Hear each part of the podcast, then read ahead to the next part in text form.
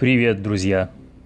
Воскресенье большая часть христианского мира праздновала праздник Пасхи, а в России началась Страстная неделя.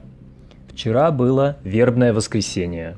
В этот день из церкви приносят веточки вербы, которые символизируют вход Господень в Иерусалим. Как известно, Иисус при входе был встречен приветствием «Асанна», и пальмовыми ветвями.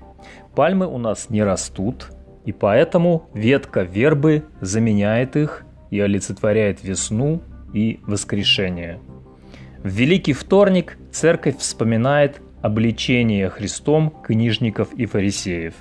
В Великую среду – предательство Иуды. В Великий четверг – тайную вечерю.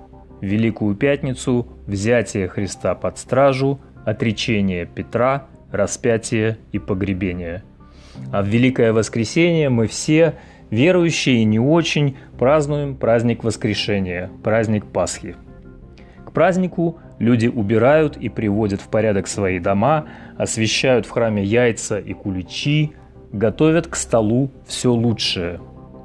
В нашей семье всем руководила бабушка. Она красила луковой шелухой яйца, сама пекла в печи куличи и пасхи. Отец делал очень вкусную домашнюю ветчину, и на стол ее подавали с домашним хреном. За столом в пасхальное воскресенье собиралась вся семья, мои дяди и тети, кузены и друзья. Было весело. После застолья мы выходили на улицу катать яйца. Отец быстро мастерил лоток из двух досок – мы шли на горку и начинали. Это очень старая русская игра с крашенными яйцами. Игроки по очереди запускают свои яйца по лотку. Яйцо скатывается с лотка и где-то останавливается. Все яйца катятся по индивидуальной траектории. Но если яйцо следующего игрока наталкивается на твое, игрок забирает его – Игра приносила нам много веселых моментов. Пасха также связана для меня с цветущими вишнями из нашего сада.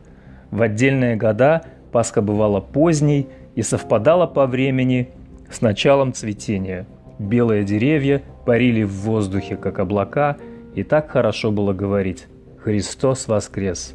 и слышать в ответ «Воистину воскрес!» Слушайте подкаст «Русский за три минуты» До встречи.